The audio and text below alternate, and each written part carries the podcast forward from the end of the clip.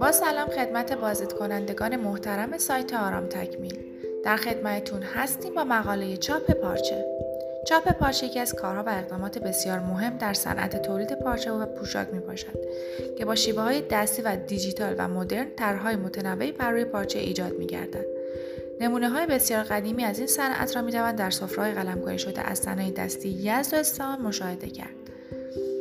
با توجه به کاربرد زیاد چاپ روی پارچه های مختلف و پارچه های پوشاک روش های نوین و مدرن و دستگاه متنوعی در این زمینه طراحی و مورد استفاده قرار می گیرند ممنونم که در این مقاله همراه ما بودید.